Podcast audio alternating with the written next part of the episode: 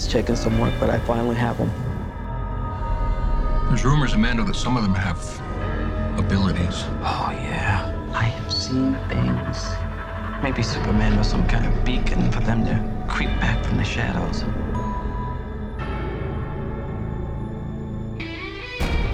This is Now Playing's D C Movie Universe Retrospective Series. The greatest gladiator match in the history of the world. Part of the Now Playing D C Comic Movie Series. I'm putting together a team. Can't save the world alone. Hosted by Arnie. You should know that I'm basically invincible. Stuart. Do you want an autograph or something? And Jacob. You're the only person that I know that knows anything about this Cape Crusader stuff. At now playing podcast dot com, we will be reviewing all the D C Universe movies featuring Superman. I grew up in Kansas, gentlemen. About as American as it gets. Batman. We just have a bad history with freaks dressed like clowns. Wonder Woman. Oh, I don't think you've ever known a woman like me. Aquaman. I am the protector of the deep. Shazam. Oh, you did not see that one coming, did you, Grandpa? Suicide Squad. What the hell's wrong with you people? We're bad guys. It's what we do. And Justice League. They said the Age of Heroes would never come again. It has to. This podcast will contain detailed plot spoilers and mild language. Are you effing stupid? Listener discretion is advised. Okay, let's do this. How do we do this?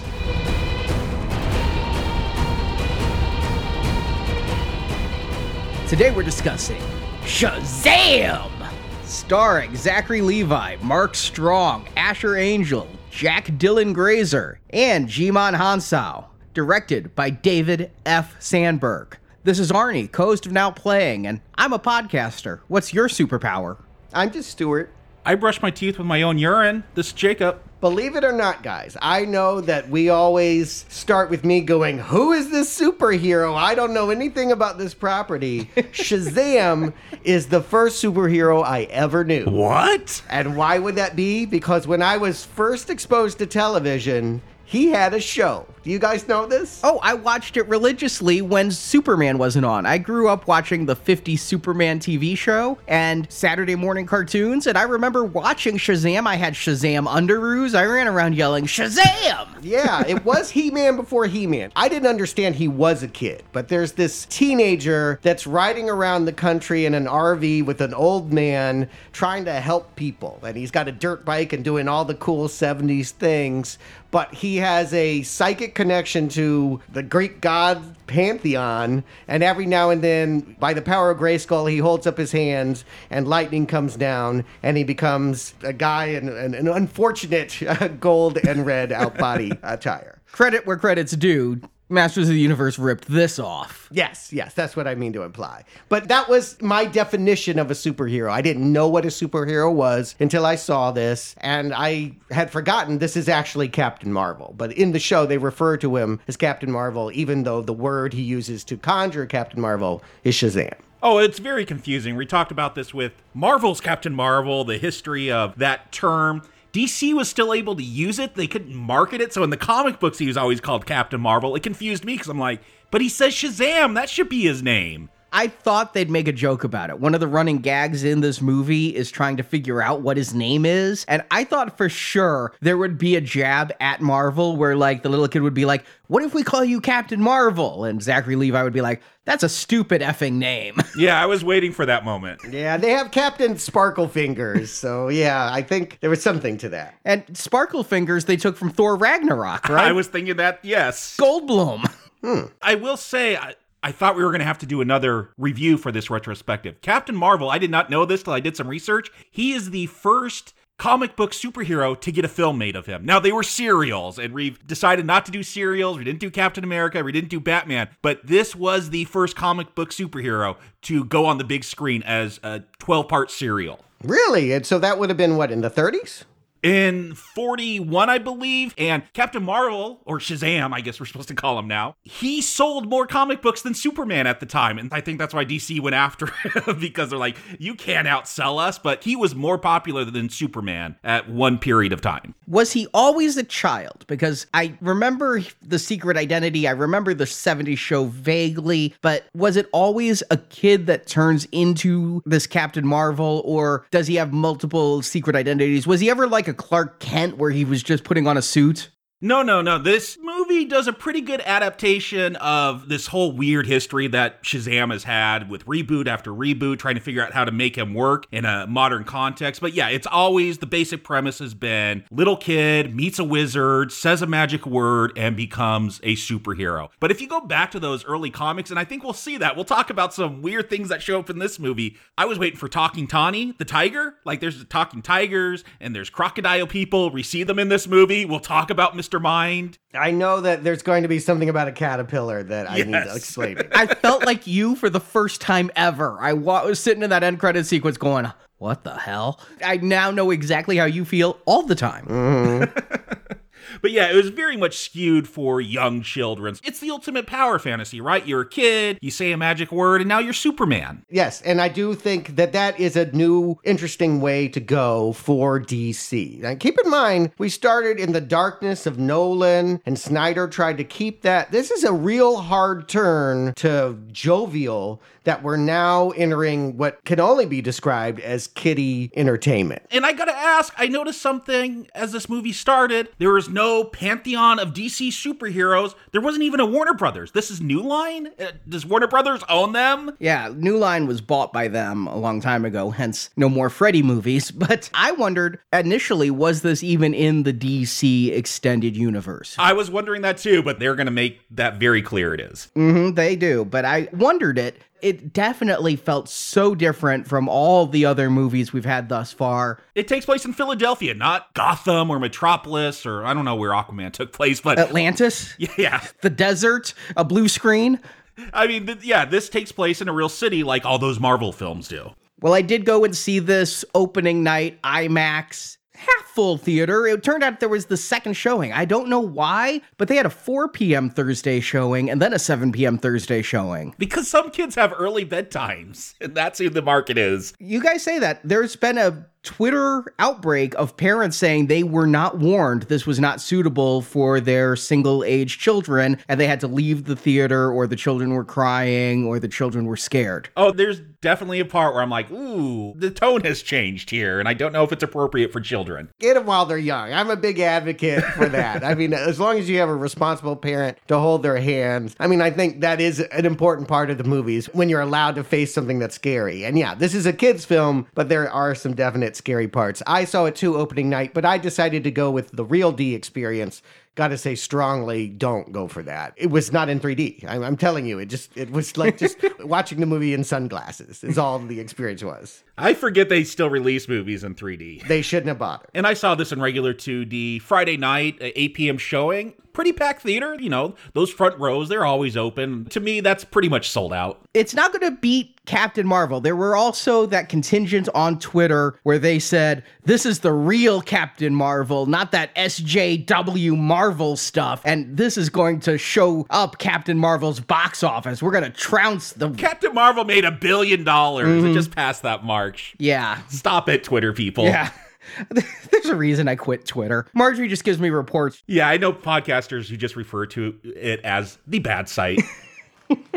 But no, it's expected to do, well, fifty million. Yeah, that's, I think, very good. And D C is on an upswing. I mean, we have been critical of some of their more recent efforts, but it should be said that after Justice League, everything seems to have been going better. Aquaman, despite our opinion, seemed to charm the world. Billion dollars. Yeah. Apparently is out now with extended footage. I hope I never have to see. I think they were smart with this one, though. The budget is... You know, they never released it, but estimated at eighty to one hundred million. So that's low investment when it comes to a superhero film. If they make fifty opening weekend, they've almost covered half their budget. Globally, it's already going to make over one hundred million. They're going to make good money with this. So keep in mind, it's not always about having the biggest numbers. Sometimes you can have that huge number and still be reporting a loss. Here, I think they in a lot of ways, we're being strategically smart. Medium budget, totally different look. I really thought this movie, though,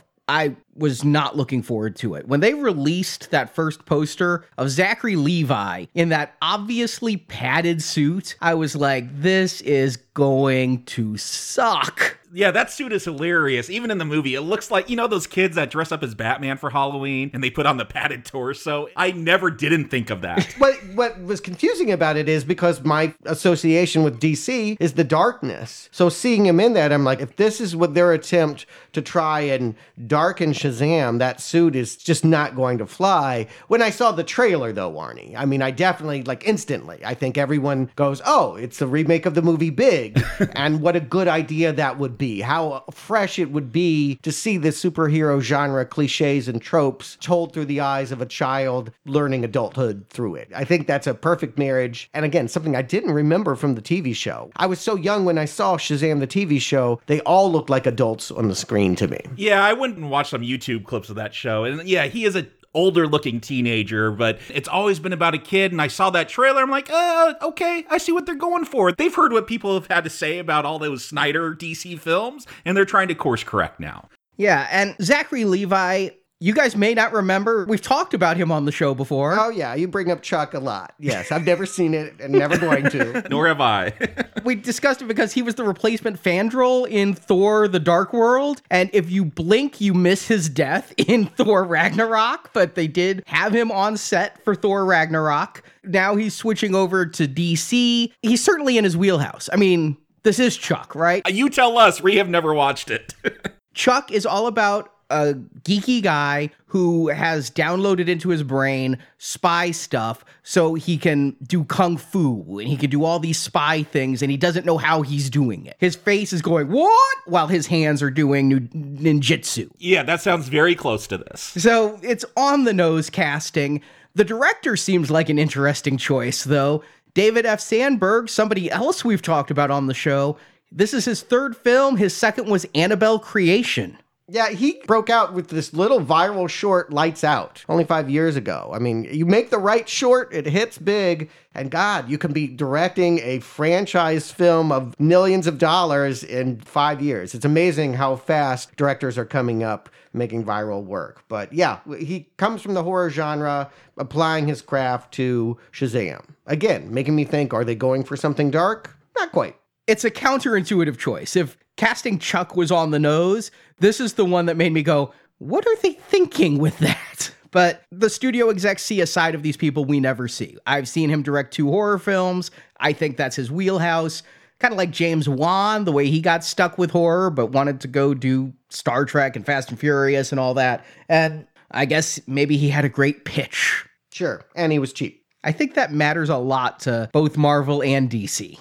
Well, let's get into it, Arnie. Give him the plot. Get to Shazam. Asher Angel is Billy Badson, a boy who, as a young child, was abandoned by his mother. He's bounced from foster home to foster home, every time running away to try and track down his lost mother, to no avail. At the start of this film, Billy is arrested again and put in a new foster home in Philadelphia, run by kindly Victor Vasquez, played by Cooper Andrews, and his wife Rosa, played by Marta Milans. In that house, he has foster brothers and sisters. Billy prevents getting attached, but when superhero-obsessed foster brother Freddy is getting bullied, Billy steps in to help the boy. This act of selflessness gains the eye of the dying wizard Shazam, played by, I'll do your comic book movie, Djimon Hounsou.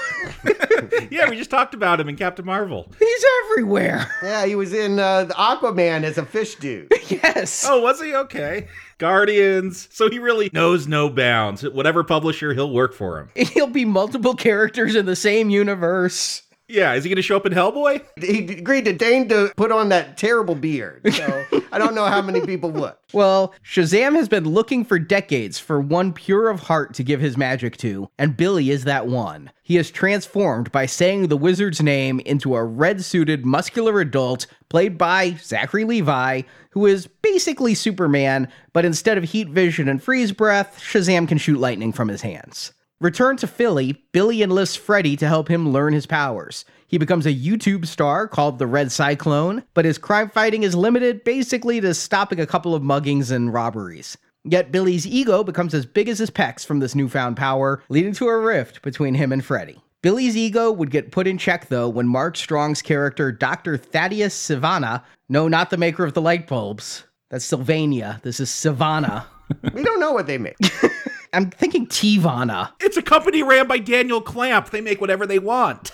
As a young boy in the seventies, Shazam had tested Savannah to see if he was worthy, and Savannah failed the test. He spent the last forty-four years searching for Shazam so he can take that power. He never got the power from the wizard, but he did release demons who represent the seven deadly sins. With the demons inside of him, Savannah has powers that rival Billy's. But the demons tell him Billy is more powerful, so Savannah finds and beats the superhero. Billy hides by returning to his childhood form, but Savannah discovers Billy's secret identity and takes hostage of all Billy's foster brothers and sisters, who deduce that Billy is the red-suited hero. This, plus Billy finding and being rejected by his birth mother, leads to Billy forming a strong bond with his foster siblings. Billy tries to save his family from Savannah and the demons, but can't do it. So he takes the wizard's staff and gives the power of Shazam to all his foster siblings. Against six Shazams, the demons are bested, innocence saved, and Savannah returned to human form and jailed, while Billy remains with his new family as a united team, and credits roll to a caterpillar. So the movie opens, and I'm immediately thinking of all things Batman Returns. It's a flashback, it's snowing, it's Christmas, we get a villain origin story here, and we get, would I call it a cameo from John Glover, star of Smallville? Is he? Star of Gremlins two. Well, that's because you didn't watch nine seasons of Smallville like I did. He was Lex Luthor's dad, who was equally as evil. Well, it is interesting that they're putting it on Christmas, because that tells you this is the story of a magical boy child. And they're going to anoint a boy to be a champion. Could it be this Thad that's riding in this car on upstate nineteen seventy-four? I don't know why it couldn't be. I don't quite know what the standards are for why they would pick one person in the universe to be Shazam. Well, it first of all seems limited to Earth. I mean, maybe he's pulling people in from O A and all other planets and multiverses and whatnot, but we pretty much see it's confined to humans, and he, he is trying to find one pure of heart, which basically means if you can walk past the seven deadly sins and not be tempted by them, then you will get the power of Shazam. And he's starting with this kid who has a haircut that reminded me of the Green Goblin from Amazing Spider-Man two, so I just know this kid's not going to be the worthy one. Yeah, it's nineteen seventy-four, that tells you... Well, it's seventy-four, yeah, it's too early. That was the year that the show premiered. Maybe that's why they choose it. The T V show Shazam was on at that time. It's the only reference I can find to that era, but he doesn't really look like that kid from that time. He's not riding a dirt bike. He's a rich kid who seems to be picked on because he's still wanting to play with toys. He's got a magic eight ball. His brother and dad are so comically evil. Like, they really are going for the young kids because they're really going to put a big exclamation point on how bad these two relationships are. Well, they got to sell it in a matter of minutes here that this kid has a bad home life. We don't know what happened to his mother, but his older brother and his father are two of a kind. They're both bullies. And I just got the feeling he was a little nerdy for them. Well, and it's a story about family. And so we got to show the bad family and how that doesn't work. There's themes there. I'm just saying it's very elementary school. It, it's very comical how evil this dad is. What a jerk. And I thought he died. We'll see Thad. He's going to go. He's going to give in to temptation. He wants the power of the seven deadly sin. I liked the scene, though. I liked seeing the setup. I'll put this out there. Of all the superhero origin story movies we've done, and we've done a lot at this point, this is one of the best villains. I really get his motivation, and I get him to be a full-fledged character, and I understand his reason for villainy. And here, seeing in nineteen seventy-four that he was possibly going to be chosen. His father and his brother tell him he's not good enough, and then he's transported by this wizard to this mysterious cavern, And the wizard is there like, I will give you all the power of the six dead magicians plus myself. All you have to do is prove you're pure of heart. This is like the big difference between D C and Marvel. All those Marvel films, the only time we ever talked about magic is like kind of Thor. And even then they're like, well, magic is just stuff science hasn't explained yet. But it's all about space rocks giving you powers or suits or serums. What about Doctor Strange? He's magic. Even that, they're like, you're just tapping into this different realm. You're right, that is magic. Magic, but that's one film out of twenty-two. D C is like, oh no, there's just a magic wizard and he's just giving people magic powers and there's like seven demons. It's just a very different reference point where Marvel's more grounded, but this is a compliment for this film. This is just going to do weird, stupid magic stuff with wizards. I go along with it. I'm not annoyed. It doesn't feel too kiddie for me. I agree with that. Here's what I thought I was seeing though, honestly. nineteen seventy-four, year of my birth. I know exactly it's forty-four years ago. Going to be forty-five pretty soon. And I am watching this. I think we're seeing the birth of a Shazam.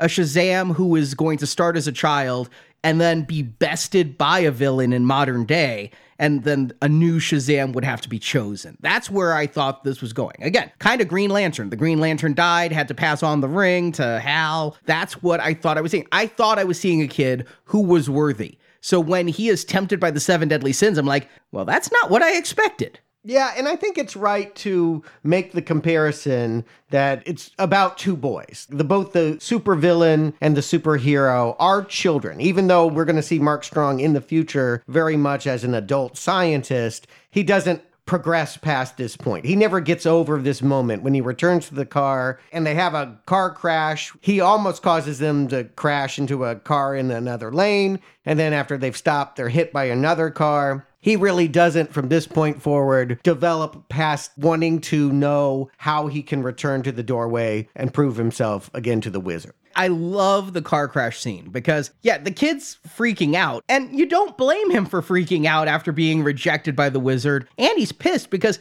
what has his father said? You're not good enough. What's his brother said? You're not good enough. He gets taken to a magic wizard and the magic wizard's like, you will never be good enough. It's reinforcing all the things that he hates. He's flipping out, trying to get out of a moving car. And yeah, the car goes spinning around. I don't know if you guys have ever done that. I've had that experience on the interstate. It's scary as hell. Oh, yeah. And then the father's sitting there like, you, we could have gotten in a crash. Then, of course, they're sitting in the middle of the road, so they're hit. I thought that was a good, you think they're going to die. They're not. Fooled you. I thought the dad was totally dead. Like, he looks dead. He gets thrown out that front windshield. He's laying there. This is all your fault. I guess the other son says that, but I was shocked when he shows up later. Me too. Yeah, I think we can credit the director for this, David Sandberg. When you watch his short Lights Out, it's all about how when this woman turns off the light, she sees a silhouette and then turns it back on. Nothing's there. And it just plays with jump scares. And this is essentially a jump scare that works really well because he's honed that craft. And then we jump to modern day, though, and we see another boy. This movie defies my every expectation because we see him calling the cops because there's a break-in to a pawn shop. And I'm like, okay, he's a do-gooder. He's pure of heart. He's doing everything right. Telling the cops, he's in there, sir, reminded me of Rainn Wilson in Super going, he's in there. But no, this pure of heart kid is actually going to trap the cops. I thought he was going to take their car for a joyride, but he's actually just using their computer to try to find his mom. Yeah, they got to play that line where it's a kid with a chip on his shoulder, but he can't be too bad because he's going to be the hero. He's got to have heroic qualities. So yeah, he tricks the cops. He's going to steal their lunch. But yeah, he just needs that onboard computer to try to find this woman. He's in searching for his mom, and I guess he's got a license plate number. I don't know how he associates that with her name, but yeah, he gets an address. And I don't know if you guys have actually been to Philly. I went there for the first time a couple years ago. Those cheesesteaks are damn good, and I would steal that lunch too. Yeah, and they really set it up here that he's been on a lifelong quest, that his last memory of his biological mom was her winning at a carnival this keychain, and it's a compass, and she gives it to him with the idea that he'll always be able to find his way home. And then in his perspective, he drops it, it gets kicked around, and by the time he's reclaimed it, she's gone. I think all the adults in the audience would understand he has been abandoned, but he believes that she just lost track of him, and since then has been rejecting every foster home he's been put into, because foster homes are for kids that don't have real families. He does. He has a real mom out there, and if he could just find her, she will, of course, embrace him. It will be his journey in this movie to find out that he should be accepting of the love that is currently in his life and not look for the mom that left him behind. And I understand all those themes and story points and beats they're trying to hit. Here's my thing. They do this flashback to where he gets lost, and I'm still thinking it's the seventies because that's where we open. And then I'm like, oh, wait, no, he's fourteen. So this is like two thousand five. His mom's supposed to be seventeen. She is a hard seventeen.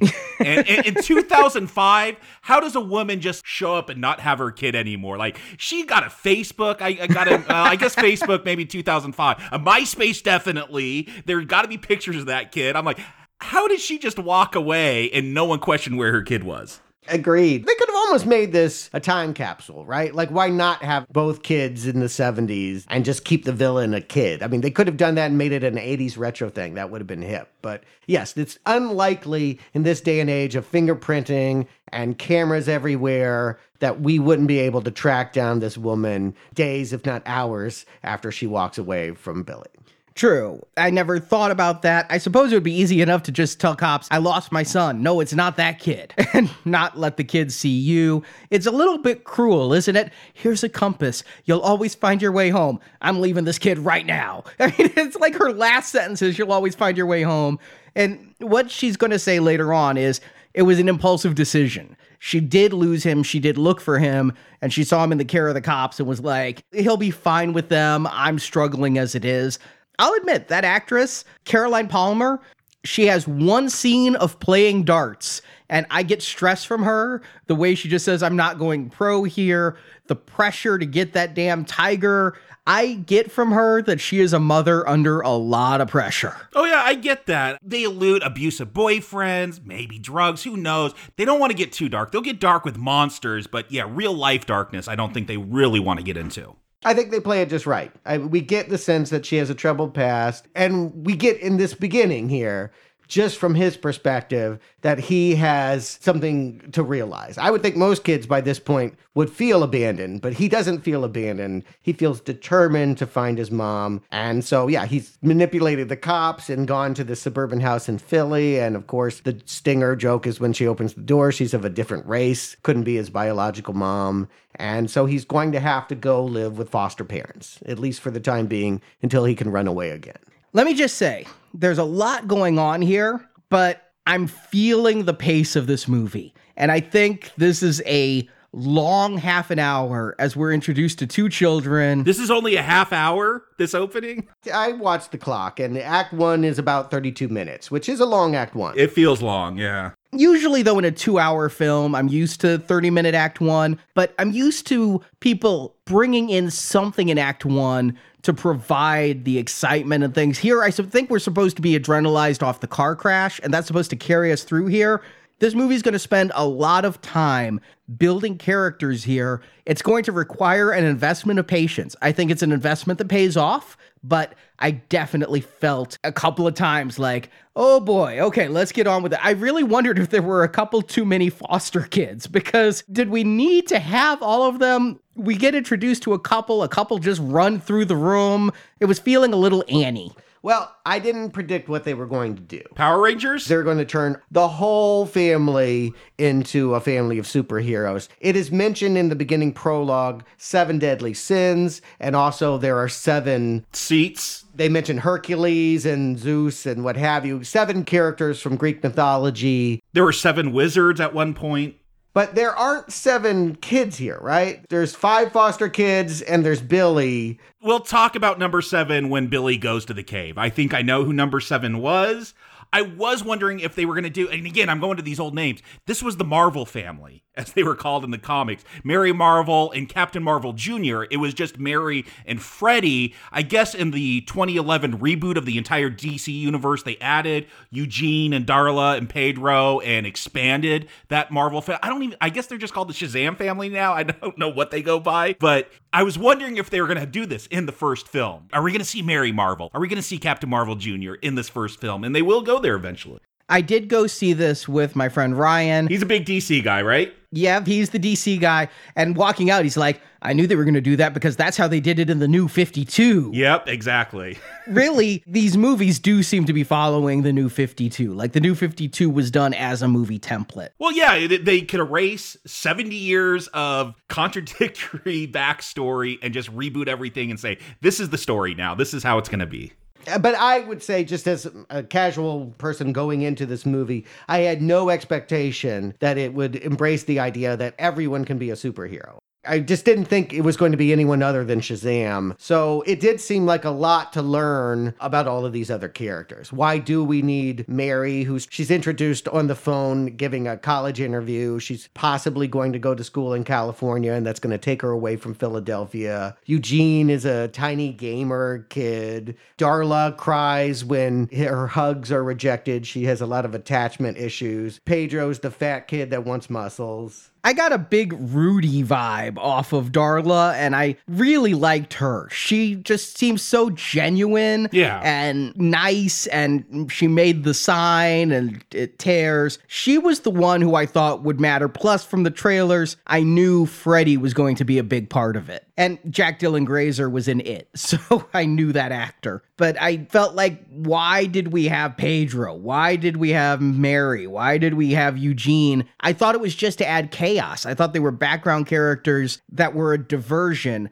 They do become very major characters, so it does matter. Again, this is a story about family and about Billy having to accept these as his siblings. I thought we were going to get these little moments with each one. Like, at one point we see Pedro, he's like failing math, and he throws out in the garbage can. I'm like, ah, Billy's going to come in and help him with his math. Nope, that never happens. They just use that as a plot device for Pedro to figure out something else, but like that never comes back. I really thought that was going to be like the story of the family, not as Shazam saving them, but as Billy coming and helping them with each of their little problems. I suspect there are cutscenes. I suspect when this shows up for home viewing, all of the added features will be more time with these kids, because there's really not enough of them to endear you to too much. You're right, Darla's cute, but the only one I care about is Freddie Freeman, who... Is he disabled, or is he just recovering from broken leg? I took it as he's disabled. Yeah, in the comic, he's disabled. He has a crutch like that. You know, he's so full of sass and fire. He keeps joking that he got him because the foster dad pushed him out the window and he has cancer. And I never could actually get a sense about what was going on with him. So there is something wrong with his walking that's not going to heal. The one line he says that's true, and this was in the trailer, is he's like, oh, you're like, why so dark? You're a disabled foster kid. You have it all. He has a sense of humor about where he is, which is something Billy does not have. Billy's like, I'm not going to get attached. I'm not even going to be here that long. Although that last woman he went to see was the last address in his book. He had forty-five different people that had his mother's name. He'd gone city to city. That's what I was going to ask. Are there forty-five Batsons in Philadelphia, or was he traveling the country? Was he riding the rails like, ah, there's one out in California. Let's go see if that's her. It was mentioned that he came from Pittsburgh two weeks before, so I take it to mean that he was moving around. Okay. Yeah, because we'll find out he's from, what, Minnesota originally. That's where he got lost. Yeah, so he was on a very slow travel east, but when you don't have a driver's license, that's pretty remarkable in and of itself. And Freddy, probably because of his disability, is the character that's obsessed with superheroes. He has a whole memorabilia case full of like a bullet that hit Superman and got smashed, or the Batarang that was used. And I don't know, in one of the movies maybe we saw. He said it was a replica Batarang, and I actually think that was a product placement. I own that Batarang. But I did like these little details, because with the Marvel Universe, I don't know if we've ever seen it like really ground level. Like, here we see kids and they're talking about Superman and Batman. And yeah, he's supposedly has this authentic bullet that bounced off of Superman. And it's kind of neat to see, like, is something missing from Aquaman, where that could have just been a Aquaman story before the Justice League ever happened. I don't know. But here, yeah, they're referencing that larger D C universe. So even though we're, well, we'll kind of see Superman in this, but we don't really see them. It feels like it's still set in that universe. universe if that's where they want to go. I like that a lot. What we've seen in the Marvel universe is, like, at the end of Avengers, we saw kids were inspired. We've seen toys, we've seen kids playing with Captain America shields and whatnot. But here, if this is a world where superheroes are real, and I can't decide if in this world superheroes are fictitious. Like, did they ever have superhero comic books, or did superheroes just come out of nowhere? But in a world where there is a Superman and a Wonder Woman, and there is a Batman and a Flash and a Cyborg and an Aquaman, it makes sense that they would be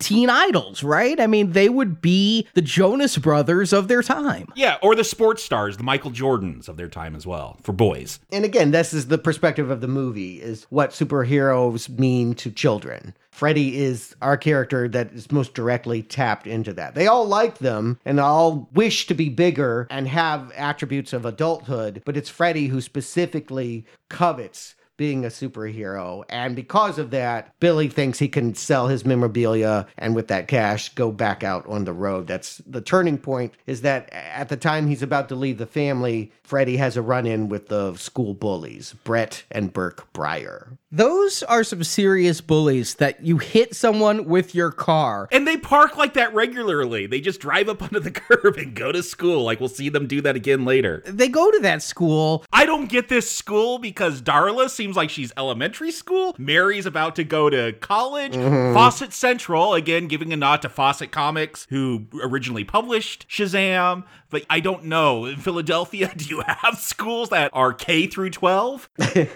Seems unlikely, but again, this feels like a Nickelodeon show to me. And so I just go with the illogic of that. Everyone in the foster house is going to go to the same school. And Brett and Burke, what we're supposed to understand is Billy demonstrates in this moment the attribute that the wizard is looking for, right? That's why after this scene, he is chosen to become Shazam. Except everything before that was pretty crappy, right? Like, he was not innocent. He had stolen the Superman bullet. He was going to sell it for money. The only reason he turns around and helps this kid who's being beaten up is because they dare to make fun of him for not having a mother. And that's the trigger. For Billy, that's such a sore point that he can't find his mother and that he doesn't have a mother figure. Ain't that the trigger for the entire D C cinematic universe? Martha, your name's Martha too. Aquaman was all about finding his mom. D C loves moms. I was surprised Billy's mom was not named Martha. But yeah, again, Stuart, I think they got to play that line. They want to show that he's got an edge. He got to have a story arc. He's got to change, but they don't want to make him too bad. So he's going to stick up for the disabled kid. He's on the search to find his mother. He wants family. You know, he's rough around the edges, but he's got a good heart is what I think they're trying to say. What I wondered, we're going to see the wizard here at Act Two. Two people are going to come to him. The first one's going to be Thaddeus Savannah. Thad has grown up, become a doctor, and he's got a whole big plot about how he came back. He makes the point, maybe this wizard has too high a standard. Like, maybe in trying to find the one perfect person, he missed out on a whole lot of opportunities for people to play the role of Shazam. I think that Billy is a compromise. I think that he gets chosen not because it's taken millennia to find this pure of heart. He's not pure of heart. It's just that, oh my God, with Thad having done just what he did, we need somebody, anybody, to fill the gold and red suit. Oh, it's definitely a compromise, and we'll see. We'll get a little bit of backstory about Shazam. We find out that the wizard, they created a Shazam before, and he's the one who created the seven deadly sins. That Shazam, I'm going to call it now, he's number seven of this family. That's Black Adam, who is the original Shazam in the comics, an Egyptian, going all the way back to the Pharaoh days, and The Rock. Is that still rumor that he's going to play Black Adam? Yes. Did you notice Dwayne Johnson was credited as a executive producer of this film in the opening credits? Ah, I did not see that. And it was supposed to be Shazam and Black Adam, this first movie. They had announced they'd cast The Rock to be Black Adam. They were developing the Shazam movie. They decided there was going to be a different Black Adam movie separate from the Shazam movie. But now Dwayne Johnson, he doesn't have to work, but he gets set a paycheck for Shazam. He is able to pull that. So this is definitely building into a Shazamiverse. Okay. Yeah, I mean, Black Adam originally was like a villain. Now in the modern reboots, he's more of an anti-hero. So I could see them like fighting and then teaming up to fight the caterpillar that we'll talk about at the end of this film. All right, fair enough. But you talk about Doctor Savannah going and, yeah, he gets that power of the seven deadly sins. And it's a very scary scene. Like, he's going to get his revenge against his dad, who's still alive. He's in a wheelchair. And his brother and the whole board of the Savannah Corporation. This is where I'm like, ooh, I don't know. Little kids, this might be scary to them. Even before that, the original actress from Lights Out, the one that is flipping the lights on and off, she's playing this scientist that's, she thinks she's doing interviews about mass hysteria. Everyone is having having this same episode in which they see symbols and this wizard comes to them and they fail a test. When she melts into ash, I think that is the cue that lets you know this is going to have some Raiders of the Lost Ark kind of scariness, which I like. I advocate. I definitely think that kids' movies should have parts that are too scary for kids. They cover their eyes and they start to acclimate to the idea of fear and being able to handle it. I think it's a healthy thing. And I agree. I, I like that about a lot of eighties children's movies, how inappropriate they can get. Garbage Pail Kids, or just like even the old Disney stuff. We're going to kill the moms and you're going to have to confront death. I like that. I'm just saying, I know there's parents that are sensitive to that, so be warned. Yeah, and you're right. I was thinking about some childhood films that I saw, but now that you've mentioned Raiders, I was watching Raiders when I was about ten. I was covering my eyes for those face melting scenes. Oh, yeah. And every so often, I'd be like, is it over yet? And I'd see something I did not want to see, nightmare inducing. But you're right. I think it did introduce me to, you you got to see it at some point. Yes. It's a way of feeling safe. You're in a place, you're by people you love, and something really terrifying happens, and it's intense for five, ten seconds, and then you realize, okay, it's gone, and I can handle it. I think you have to acclimate, and I think from the earliest Disney cartoons, they have always introduced something scary as a way of getting you used to the world that's, yeah, let's face it, full of things that are horrific. Do you think by having her turn to ash, it kind of downplayed it? Because I know my wife turned to me and she's like, oh, Thanos just snapped his fingers. Having her, I mean, kids, that's what they associate with death now, just turning to dust. I thought it was pretty frightening. It was unexpected. And the credibility that Sandberg has as a horror director is working in his favor here. This is making the villain and the seven deadly sins more threatening than you might imagine a kids' film villain to be. And that's a positive. It hooks me in. It makes me more excited when we're not doing all of the fish out of water comedy. And I like the look of Mark Strong. Mark Strong is an actor who later in his life has become somebody I've really paid attention to. I yeah, I just notice him all the time now. Yeah, he was in Kick-Ass. He was in both Kingsman films. Stardust. Yeah, Stardust. Basically, he follows around that director, Matthew Vaughn. But he's here as Thad, as we're, I guess we're calling him. And well, Doctor Savannah is what he goes by in the comic. We call him whatever, though. Okay. He's here as whatever, and there's that, they call it the eye, and that's what he is supposed to resist as a child. I think it's a good test. I mean, maybe Shazam was being too picky, but I think if you are going to be tempted by the seven deadly sins, then you could abuse the power of Shazam. And so you need to be able to walk past those seven sins. Thad not only can't do it, no human has been able to do it in the forty-four years, but he's the one, although they probably say it to every single person, the seven deadly sins say, come find us. They are trapped in statue form. They want to be released. And he goes, he grabs this eye, and it becomes a literal eye. It shrinks and impales his face, and now he has this glowy eye and the scar on his face. I thought it was a nice, subtle supervillain look. I don't know if this is based on the new reboot. Again, Doctor Savannah was just kind of like a mad scientist, but they're going to make him the bad guy.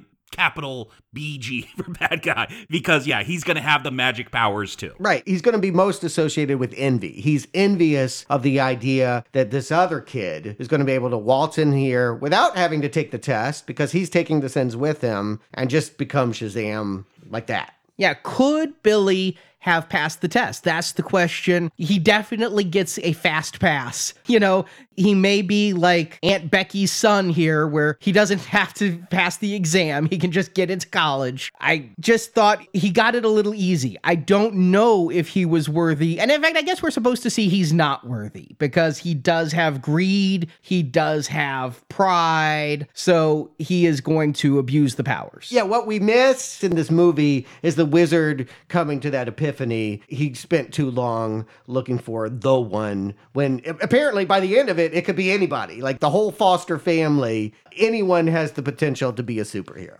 or a supervillain because Doctor Savannah is pretty villainous. As you say, when he comes into this boardroom and we see these sins literally bite the heads off people and smashing people against the frosted glass of the conference room, the brother gets thrown out the window. We see better shots of heads getting bit off than we did in Venom. I could not believe the decapitation shot. And I bet that it was trimmed a little bit. I bet that it went a little further, but you see the mouth around the neck, and then you see in the reflection of the window, the headless body as it goes thrown through the window.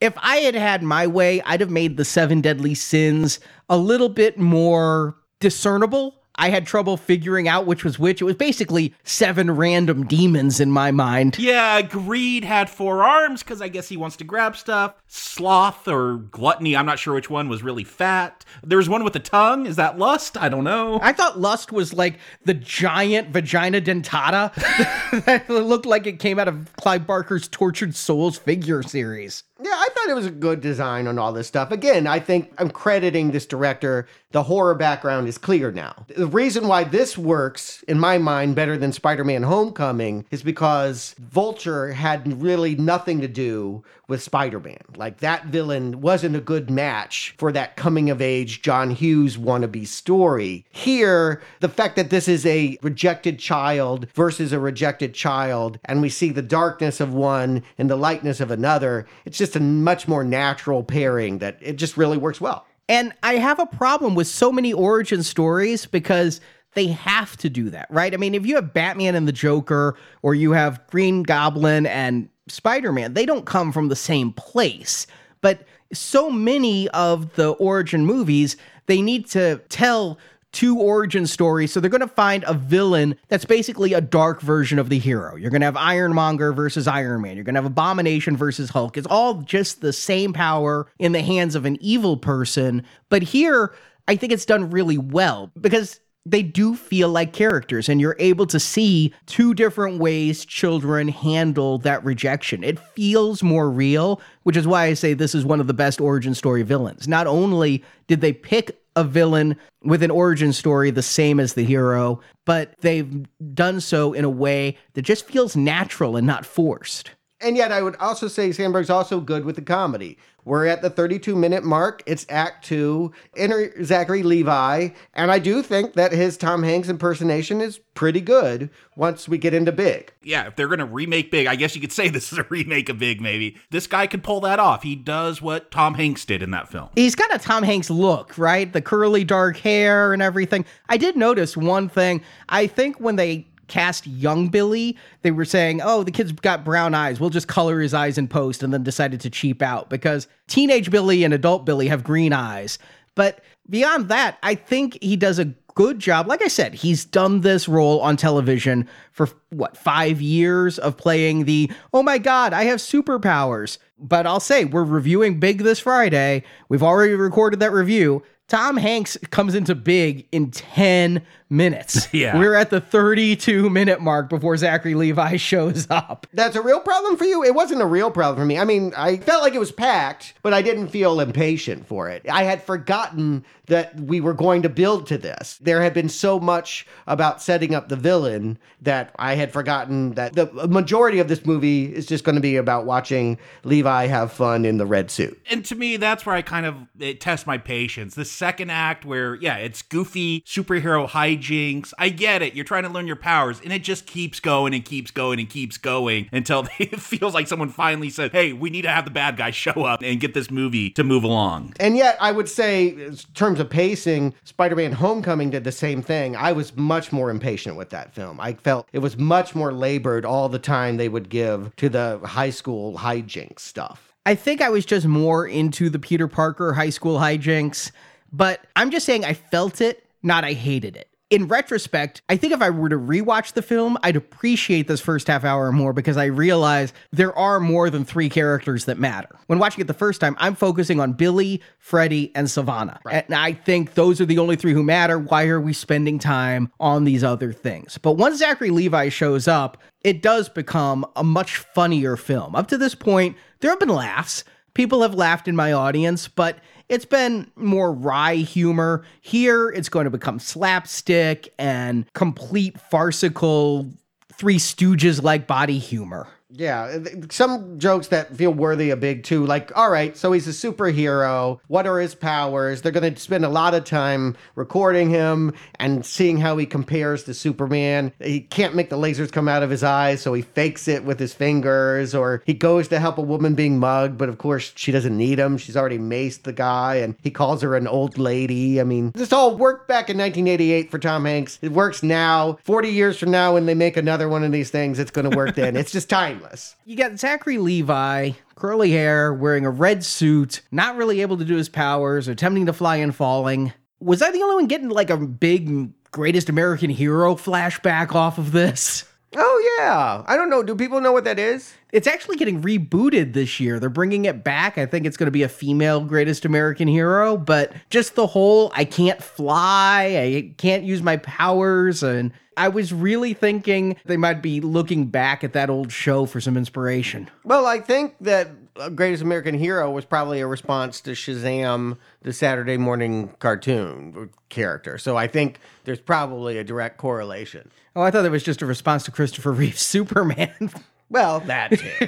Yeah, I, I will say, Zachary Levi, I buy him as being an adult, but with the mind of a child. Like, the way he refers to people. I love, where can I get your finest beer? And then they're just staring. They don't know which one to actually buy. He embodies that. I love the way he says that line. He just, the delivery of that line, I'd like some of your finest beer, please. And then he just walks off. And the way that one shot is done, Shazam walks off the screen, but Freddy is behind him, like Freddy was in, you know, it just, it was a really well done shot that I thought captured the entire spirit of the movie. And I'm having a lot of fun as they're determining what his powers are. I'm determining what his powers are. I feel like I know most comic book superheroes. I didn't know Shazam shot lightning. Yeah, and the bullet thing. I mean, that was really intense because, yeah, is it the suit or is it his skin that can deflect the bullet? That was a funny moment. Yeah, yeah. When the fact that they have to shoot him again, hand the gun back to the guys even at the convenience store. Shoot me in the face. Boy, you're putting a lot of stock in that working out for you. But,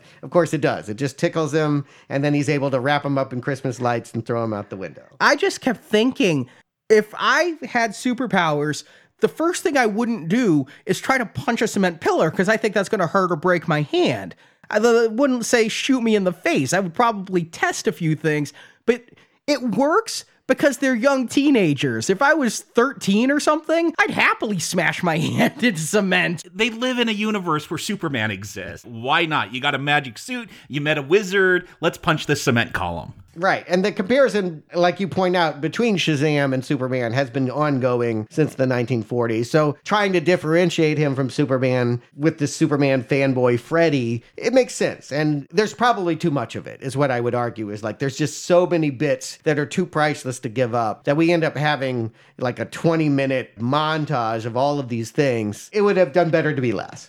I agree, though I did enjoy a lot, like where he thinks he's invisible because Freddy convinces him, because that's part of like tapping into your powers, just believing. And then, yeah, you see some people making fun of him because of the suit and he's not invisible. There's a lot of funny bits. There's just a lot of them, though. Drinking Doctor Pepper. And then you get to the idea of like, well, how do you pee in that suit? He had said it earlier. He had to figure it out right then and there because he drank the entire soda machine. And I don't know what you'd cut. That's the problem. And so they didn't. They're like, they're all the bits we did were good. The Gentleman's Club, Booty Trap. We got to set that up. Coming out, eating a chicken wing, saying we need more money. We got to do all of these things. We've got to work the entire movie of Big into this twenty-minute montage. So they err on overindulgence, but we do have a lot of fun, and we instantly like this character now. And it's teaching us about the character in what I would consider to be a pretty efficient manner. I mean, when you have most origin stories of heroes, they learn their powers slowly throughout the entire movie. They just, oh, I can fly. Oh, I have this. And he does...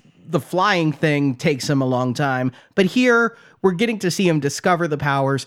I'm having fun with it. I really am. The movie certainly never feels rushed. It never feels like somebody was in that editing room saying, cut, cut, cut. But this part is just a lot more fun because I'm laughing, I'm smiling. And Zach Levi, I didn't think he could carry a movie. I really didn't. I thought he barely carried a T V show, and he got cut from Ragnarok pretty much, but I think he's got a good charisma here. He's actually pulling off what I didn't think he could. Yeah, the thing that came across my mind while watching this, and it's not on the same level, but I was thinking of Robert Downey Junior in that original Iron Man, where Marvel's like, hey, we're going to start a cinematic universe with this character. Like, people kind of know who he is, but not like the average person, I don't think, but let's make a movie. Same with Shazam. It's like, eh, let's take this character now that no one knows about. And yeah, they get an actor that's charismatic, that's funny, that could carry the film. I'm like, oh, they're actually pulling off something. Like, I never thought they could pull off a Shazam film because I don't care about Shazam. I don't know many people who do, but yeah, as I'm watching this, I'm like, this is funny. He's got charm.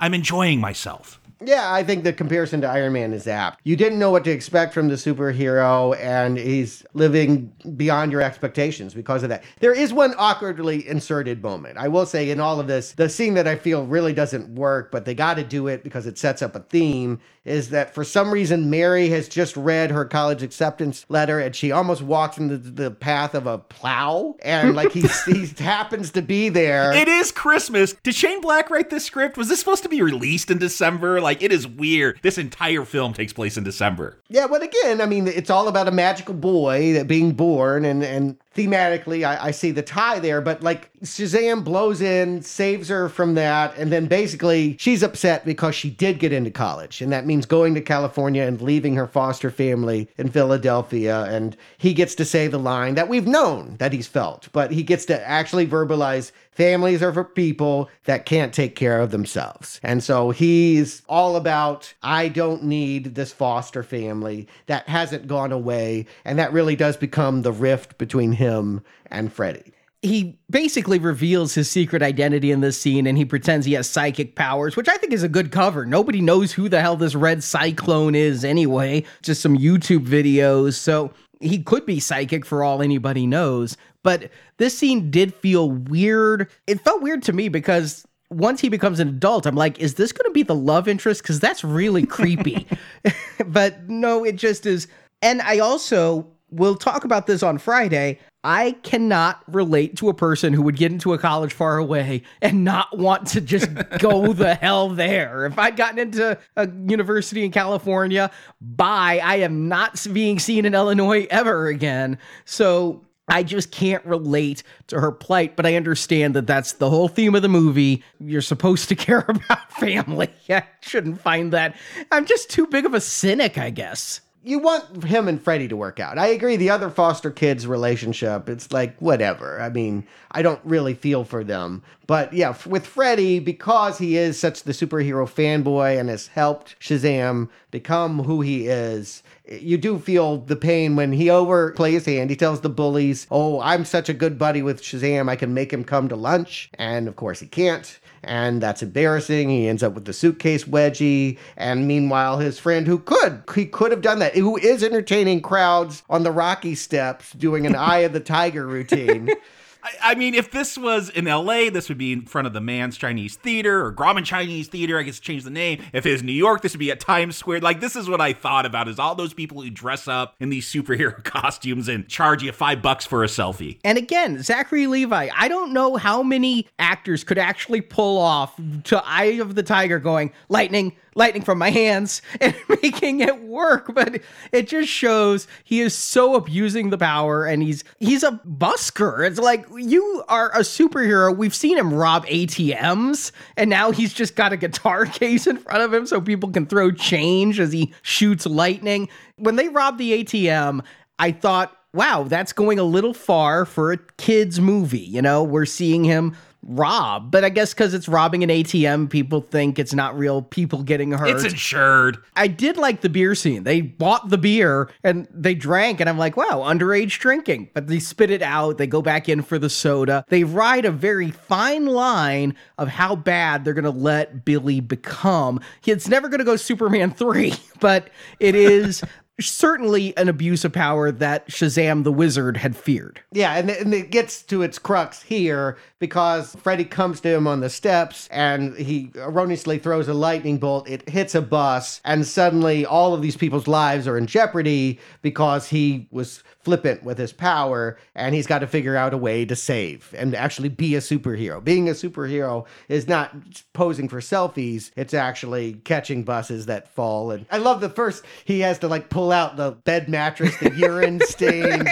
bum mattress that was over there. That's the thing. Even when he finally does become a superhero, they're not going to lose that humor. That is going to remain throughout this film. And yeah, I think it works for this character. Watching that bus hanging off there. Again, it's a little bit scary. You got those passengers falling and smashing against the front glass windshield. Is that going to break? But he catches it and then, oh no, there's a dog in the way. And come on, puppy, move. Like, they're always going to retain that sense of humor. All right, I'm going to be a spoil sport. Uh-oh, you didn't like the dog moment? No, I liked the dog moment quite a bit, actually. But if the bus fell and he caught it, or the bus fell and hit the ground, it's still going to have the same velocity, right? And okay, you can't do this because this applies to every superhero. What about Iron Man catching people falling from the sky? Yes, the velocity would kill them. The physics are different. Well, no, he's usually flying down and going with their momentum and changing the direction. I, I'm sorry. Go back, watch all the Marvel films and apply that. It doesn't work. You can't do that.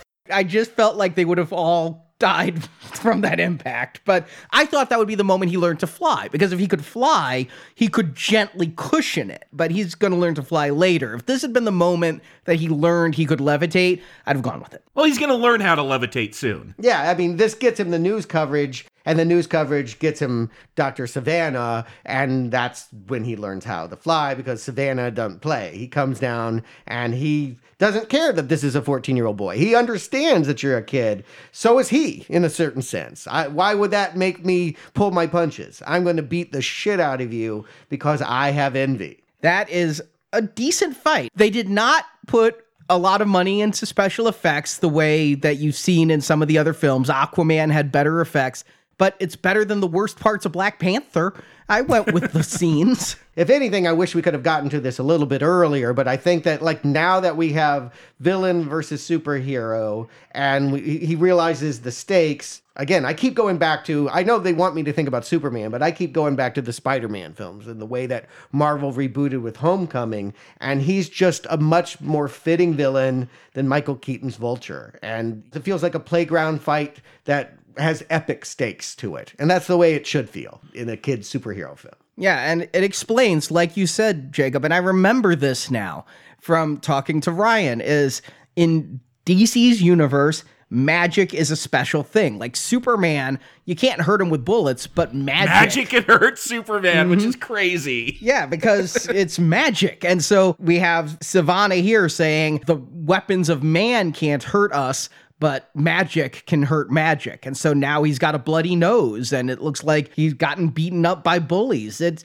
I think you're dissing Homecoming a lot. I liked the theme of the bad being your girlfriend's father. I thought that went very well with the teenage romance aspect, that twist that came in the movie. I, I agree, Vulture and his socioeconomic quest didn't fit with Peter Parker very well, but I liked the way the relationships between those characters worked. But yes, this is, I said it, one of the best origin villains, first movie villains. It is because they come from the same place and yet have two different goals. And it took me for the movie to call it out later that yes, this Savannah is being controlled by envy. When the demons come out of him to fight, envy is staying inside of him. That is the one, because he envied his brother's approval from his father. He didn't seem to envy his father's company. He didn't have greed or anything like that. But now he's envious that there could be a magician with more power than he has. And that's what's going to drive this whole thing. And we're going to finally see something that I think this does big better than big. We see that Billy gets scared and he changes back to child form. He's like, I don't want to be an adult anymore because this hurts. I'm going to become a kid and I'm going to run away like a child.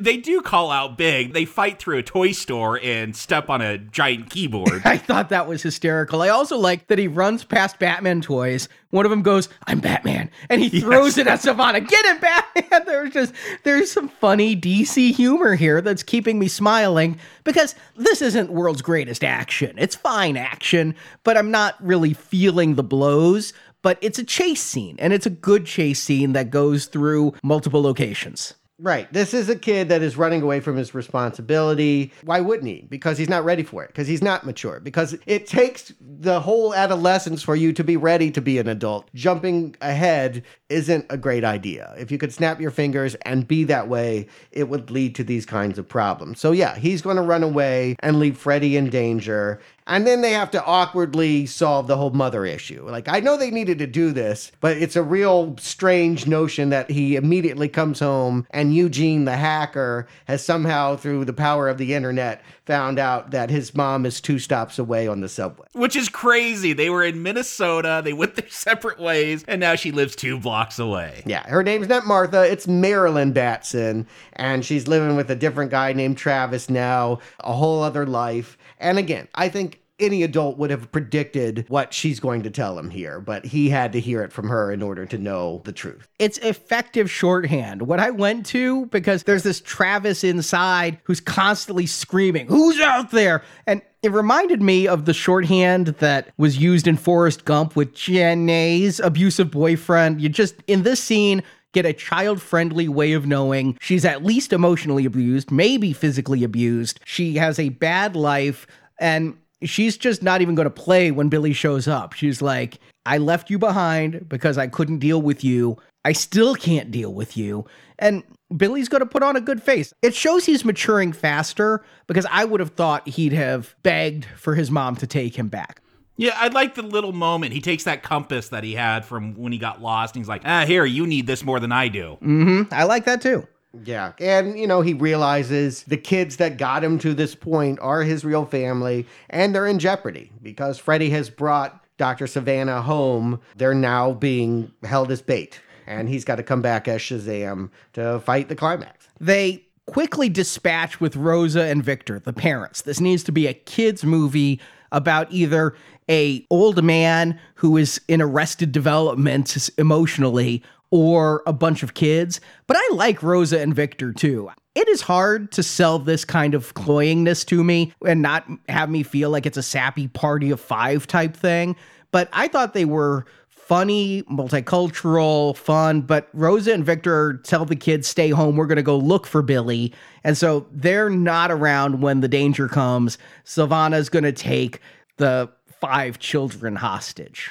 And they'd all figured it out. Freddy was told. We had a scene where Darla finds out because Billy doesn't know he can change back into child form. And so they go into her room and she sees him. They don't think she can keep a secret, but she does. The others figure it out on their own after the big fight. Yeah, they see some T V footage with Shazam and Freddy arguing, and they're like, that reminds me of Freddy and Billy and how they argue. And then Mary, yeah, puts all the clues together. I do love Darla. She's just like bursting at the seams when they figure it out so she could reveal that she knew without actually breaking the promise that she wouldn't tell. She said, "I'm a good sister," and some little kid in my audience went, "No, you're not. You still told." She did not tell. She's, I know. I, she's I, innocent I, as far as I'm concerned. I agree completely. I just, that was one time somebody had an outburst in my audience. I'm like, well, oh, that's strange. Might I hit a personal note? Who knows what was going on with them? But anyway, they're the ones that really rescue Shazam here because we have the moment kneel before Zod. Like, Shazam comes back, and the, here's the deal. Like, you're a coward. You're a fourteen-year-old boy. You need to give up this power. Put your hands on the staff. Say your name, and I'll get it. And then you guys, what, get to live? Is that the whole deal? Savannah's plan is really nebulous, right? Because he wants power. But why does he want power? Because of the research he's done to find this magical realm where Shazam the Wizard lived, he's got money. He doesn't need his father's inheritance, which he probably has. What is he going to do with his power after he gets it back at his dad? I think because the wizard told us the story about what happened to previous civilizations, the seven deadly sins need this power to create an apocalypse. Which is exactly where I was going, is They keep telling Savannah, the demons are using you. They don't care about you. But yet the movie, I don't feel, ever does a good job of selling that, because at some point I feel Savannah should be betrayed. The demon should turn on him and he should suffer the consequences of having trusted these. But I think the deal is Savannah won't kill them now, but if Savannah gets that power, the demons are going to kill entire civilizations as they have in the past, and there's not going to be anyone that can stop them. So it might just be a short-term extension. Yeah, again, it's nebulous. It's bad guy wants bad power to do bad things. We never see that moment. Like in this cave, we'll see all the seven sins leave Savannah. This is where we, and this is where I noticed it, his eye goes from glowing blue to just a dull white, which means, oh, he doesn't have that power. You don't see him all of a sudden being like, oh, they're out of me. I, I, this has gone too far. And then they got to repossess him. He's just a bad guy, whether they're he's being possessed by the seven sins or not. And this is what I was talking about. This is where the Foster family saves Shazam, because Freddy's got that batarang, and once the sins are out of Thad, he can get stuck in the back. And this is like my one complaint about Shazam, because we haven't talked about what the name means. It's an acronym: Wisdom of Solomon, Strength of Hercules, et cetera, et cetera. Shazam ain't very smart. Like I, I never see that Wisdom of Solomon. Maybe he could argue it at the end when he gets Envy to come out, but he was told he's got to get all those seven sins out of him. He never deducts that from his own Wisdom of Solomon. Solomon. You're right, because at one point with that invisibility test, Freddy says, I was also testing for super intelligence. You don't have it. Yeah, maybe not. Yeah, he's not the ideal candidate. And I guess I've come to accept that he was just the kid that he had to go with at the right time. There wasn't anything special about Billy. In a different time and place, it could have been Thad. If Thad had been the one to follow the sins getting out, he could have had his wish. It's the irony of luck. And I didn't realize that it was the seven demons getting out of him that created the vulnerability. I'm like, what? He's he's got a susceptibility to batarangs? Those ain't magic. Do we need Batman to show up? Well, we know Pedro's not going to help. He brought a lamp. I thought that was fun. That's better than frickin' Mary with a book. Maybe that's some advice. I don't know, but they can't get back. All of this happened, a portal opened through the closet, and now that doorway is shut, and they they have a lot of fun, like, poking in doorways. Yes, please explain to me what the Crocs playing poker means. Is that some spinoff? Oh, no, no, this is all, okay. Mister Mind. Not Mister Mime the Pokemon, right? No, Mister Mind. Okay. Because he could control your mind by doing a Wrath of Khan thing and climbing in your ear.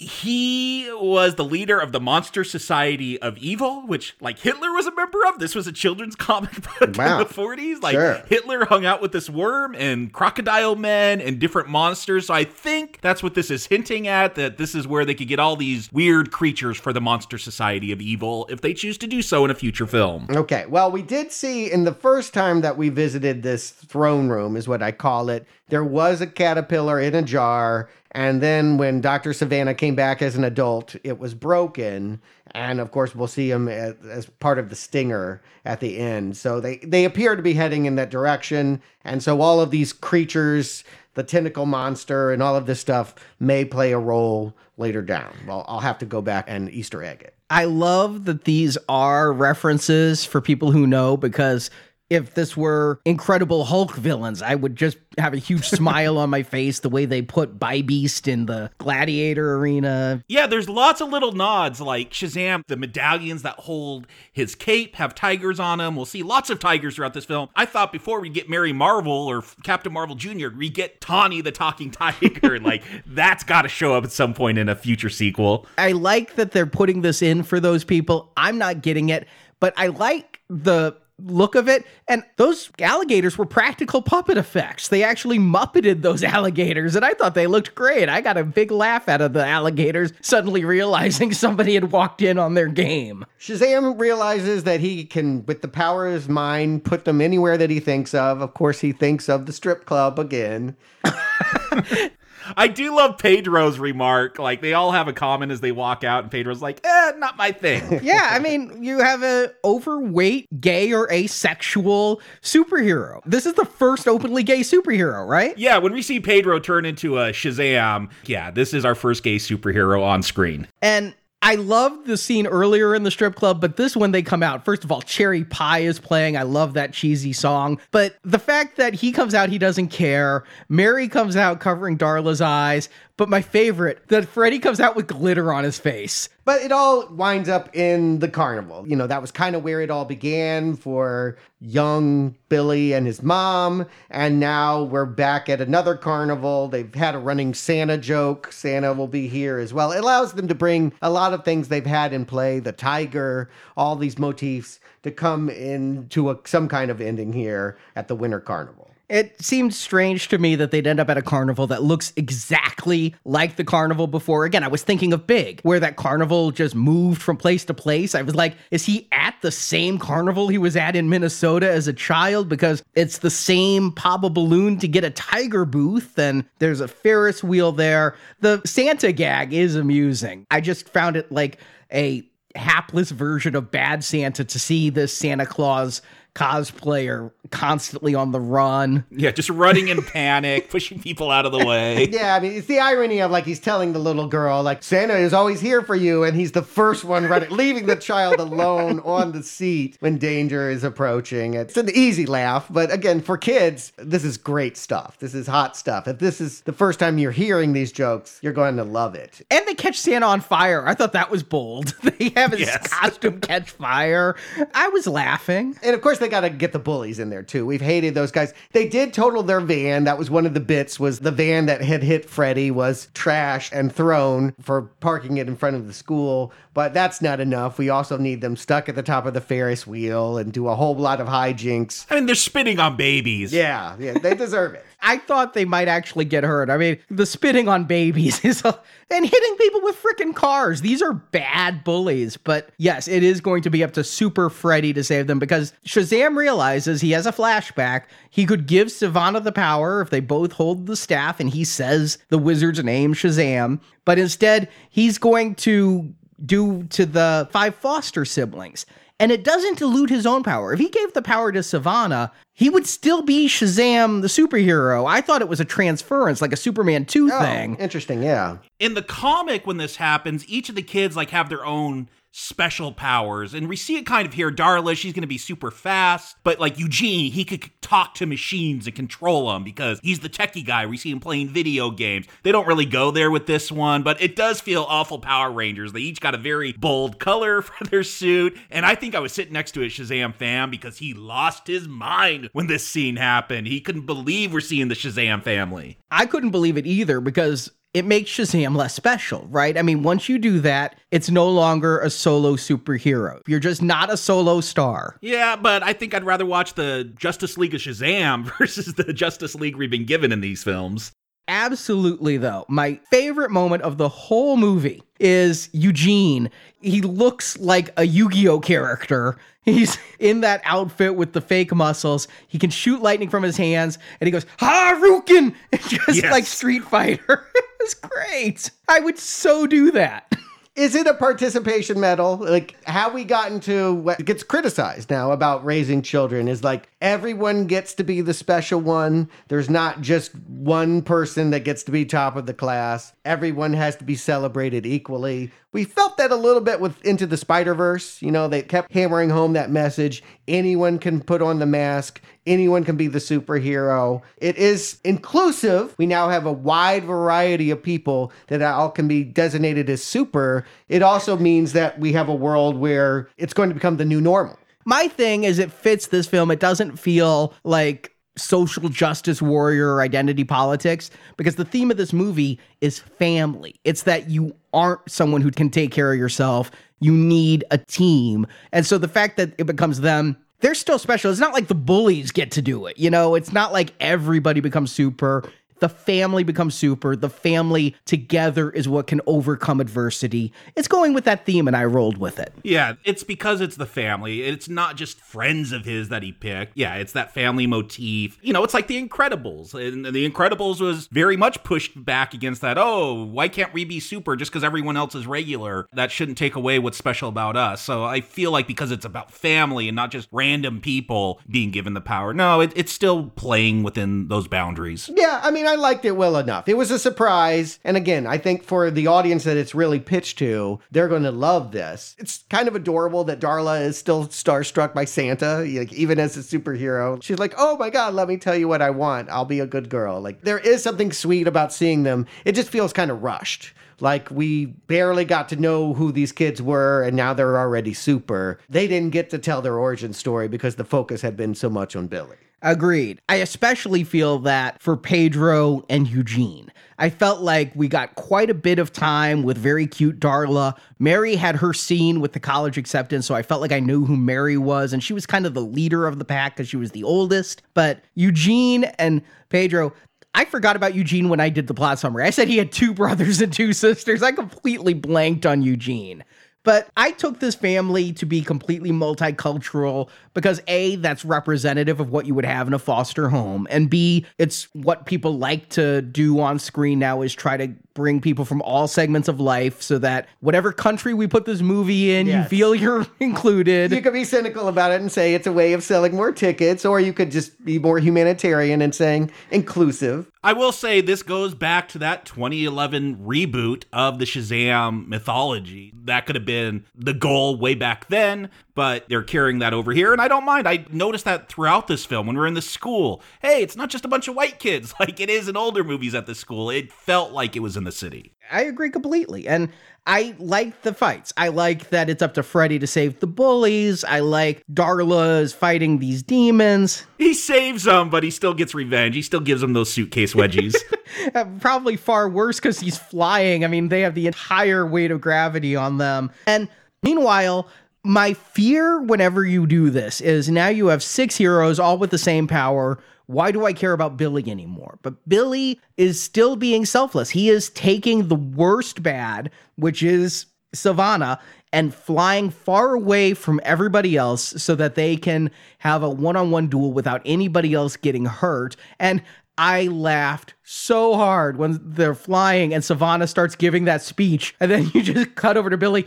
Are you giving some evil speech? I'm like a mile away from you. There's cars. I can't hear you. My second favorite moment of the film. Yeah. I do got to ask, because I've been in the Philadelphia airport. I've never actually been in the city. I've just been there for layovers. Is that Ben Franklin statue that big? Like, they shoot that thing with lightning. Funny joke because of the kite and the key and all that. But that head falls down, and that thing was huge. Yeah, I don't think it would actually crush the uh, love part thing. But, you know, Philly only has, doesn't have the same level of recognizable iconography that New York City. So they had to go with what people knew. They didn't go and smash the Liberty Bell or anything. Yeah, you're right. They, they left the Liberty Bell alone.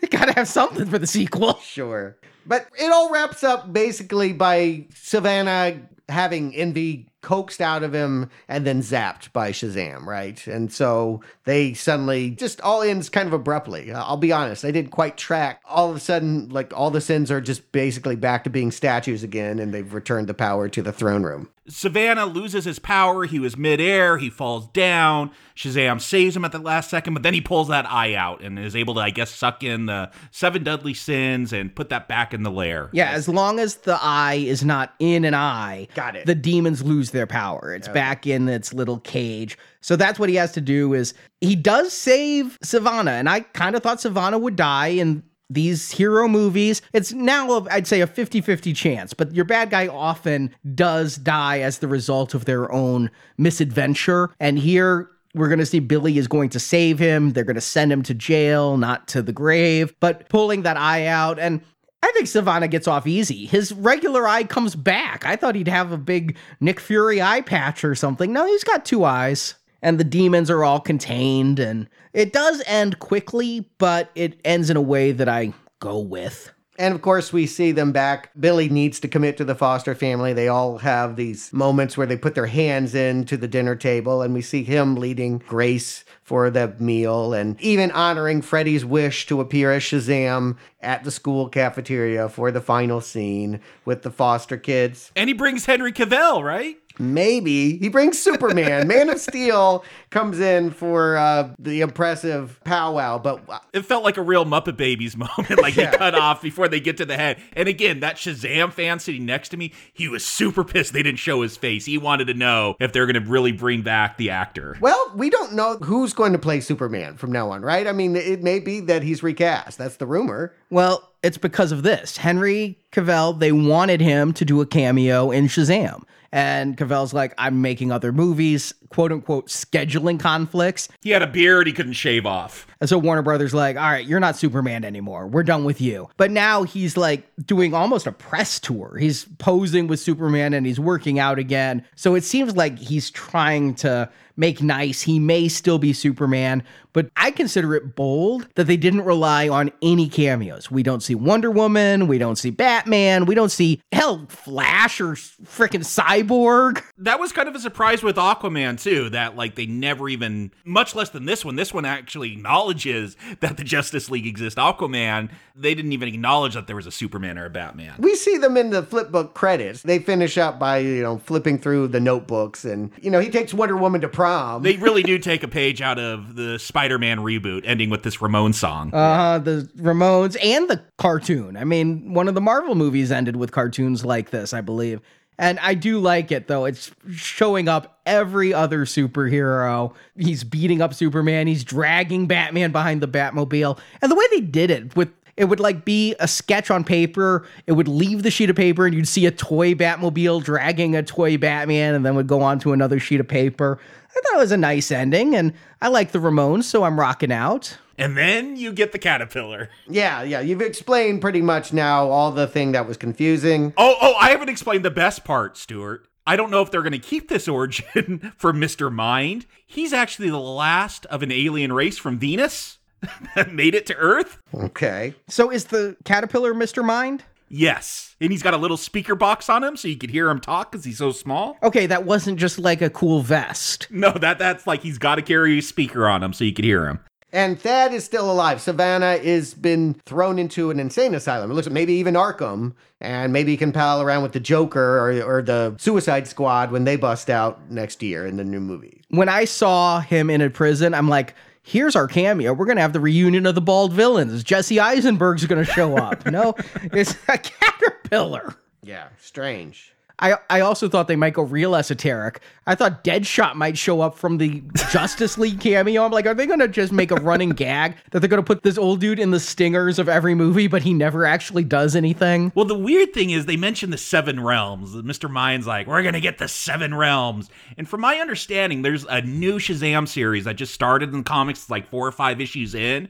And they just introduced this concept, which is crazy. I guess they consult closely, but the seven realms, you, you think about Thor, you know, you got your Viking worlds, and they never really define anything besides the Vikings and the, I guess, the ice giants and then Earth. But in Shazam, in this comic book that's going on right now, if they stick to these seven realms, yes, there's a monster realm, and we kind of see that in this one, but there's like a Candyland realm where it's just candy people. There's like a Zootopia world where it's all talking animals. Maybe that's how we'll get Talking Tawny. He won't just eat uh, ice cream with mind experience. Expanding drugs in it, the way the comic book is. Well, we still got to get back to that realm where Darkseid has like an army of like Superman like fanboys. That is Apocalypse, yes. Yeah, whatever that was. Wait a second, wait a second, Jacob. A tiger ate L S D, a mind-expanding drug, and then became a talking tiger?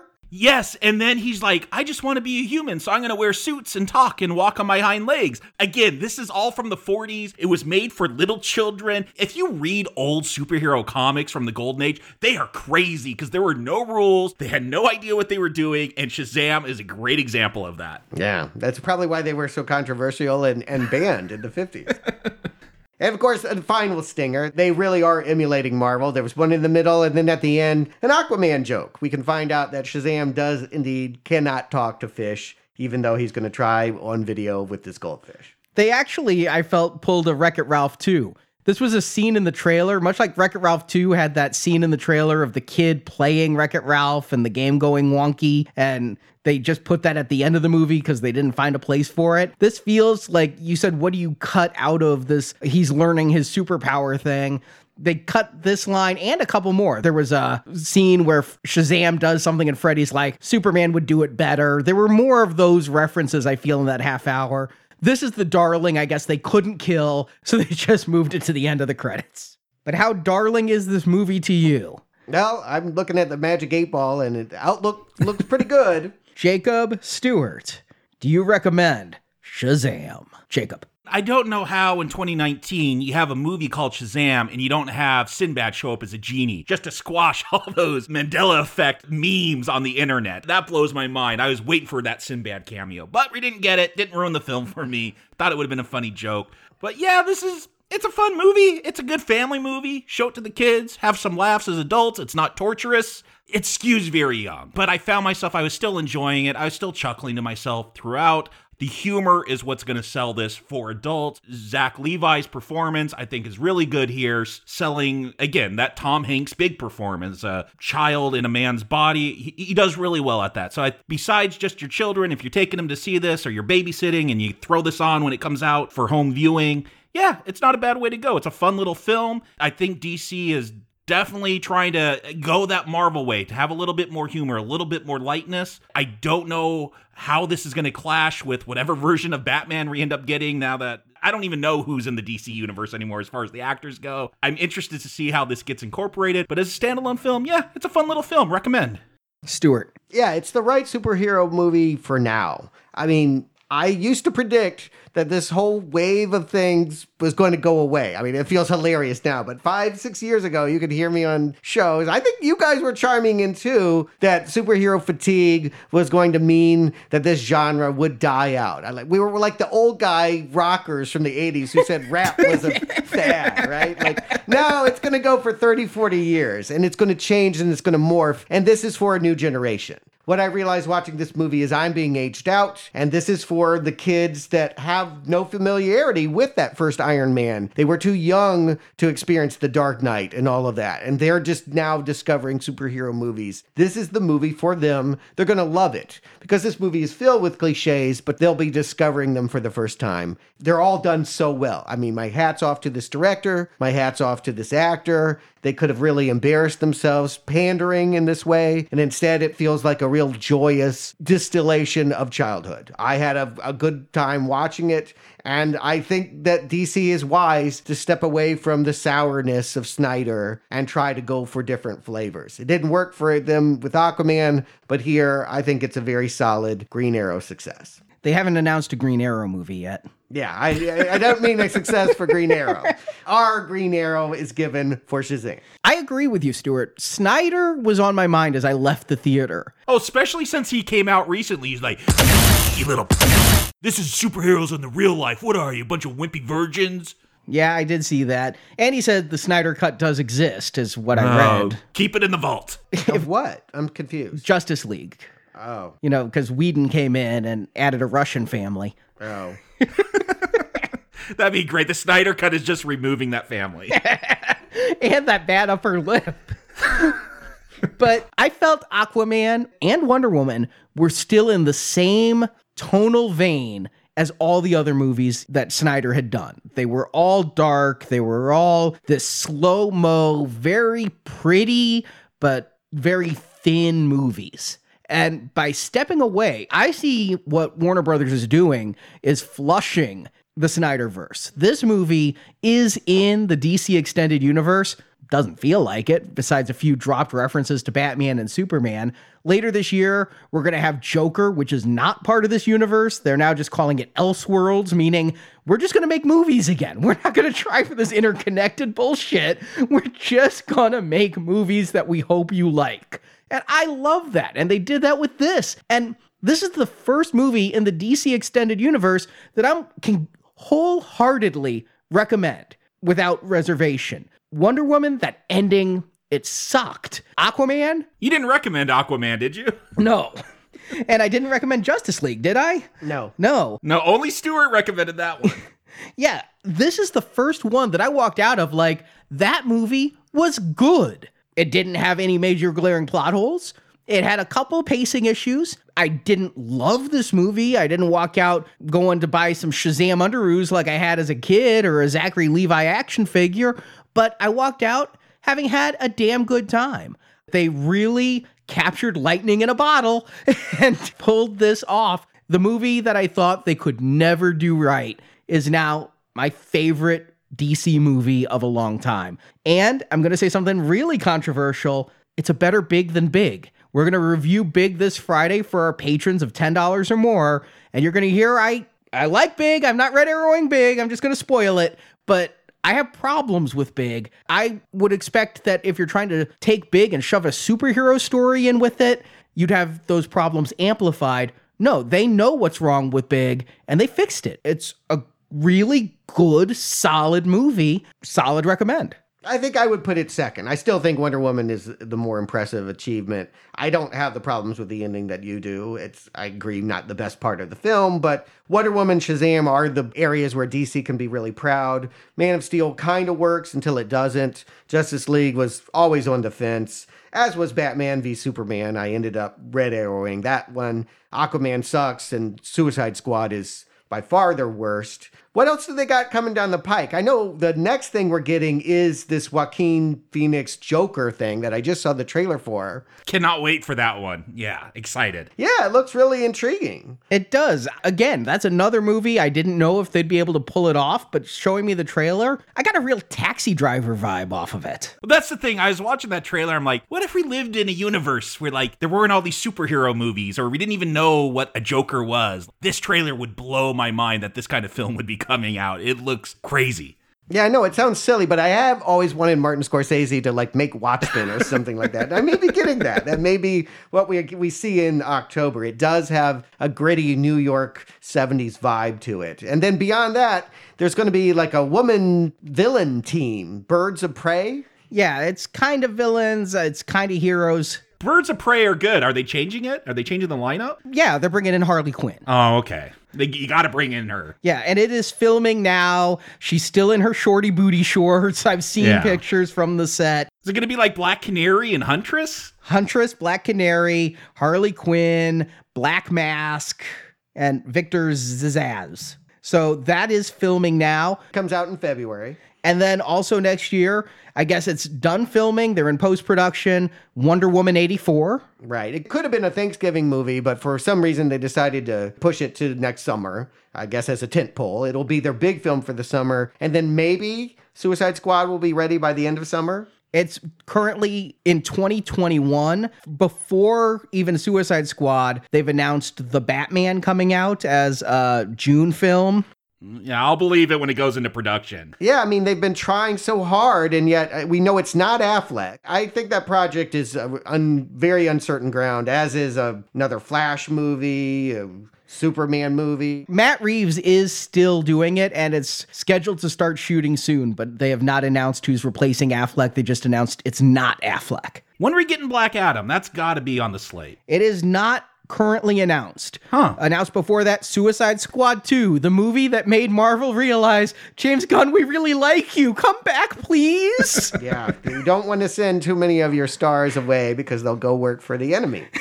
And right now, Gunn is still slated to direct Suicide Squad two, which I would love. I think he'd rock at it, but I do wonder if Marvel is going to exert a little bit of pressure and it'll be a James Gunn script, but they'll bring in another director. And then in twenty twenty-two, four wow. years after the first one, comes Aquaman two. Yeah, I know. That's distant.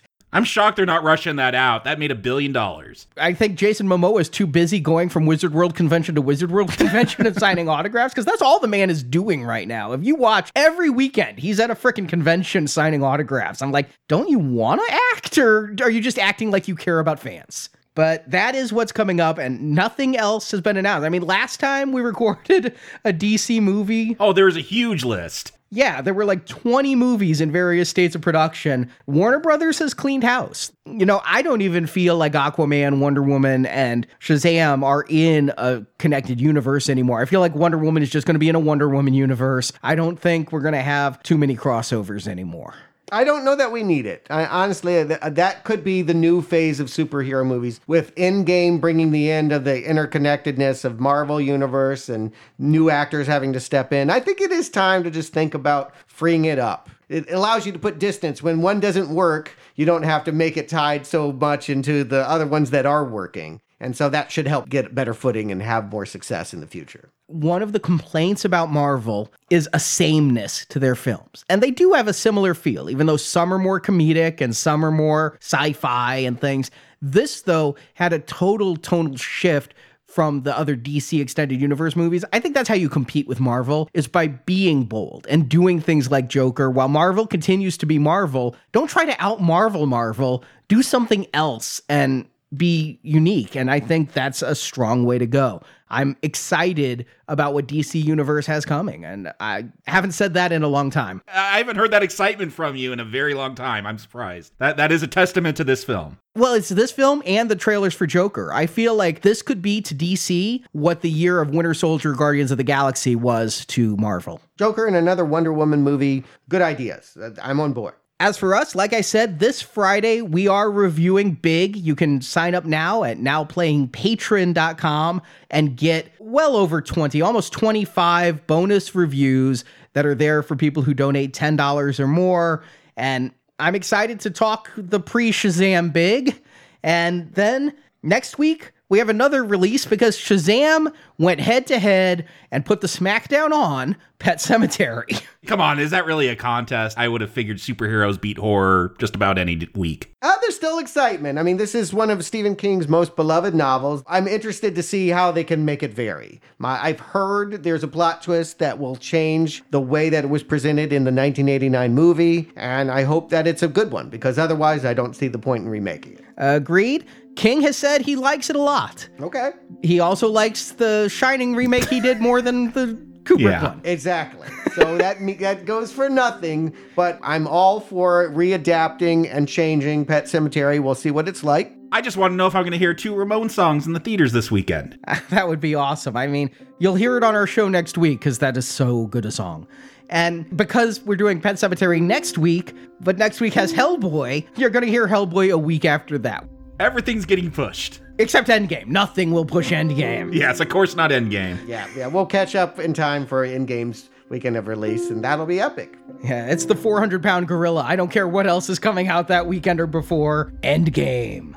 I might be a little hyped. I'm just going to warn people. I, it's a new level, isn't it? Might be. It's above, what was it, Spider-Man? So we hope you'll join us this Friday, and then next Friday we'll start our series nineteen eighty-nine Summer. We'll talk to you Tuesday with Pet Sematary. Justice has been served.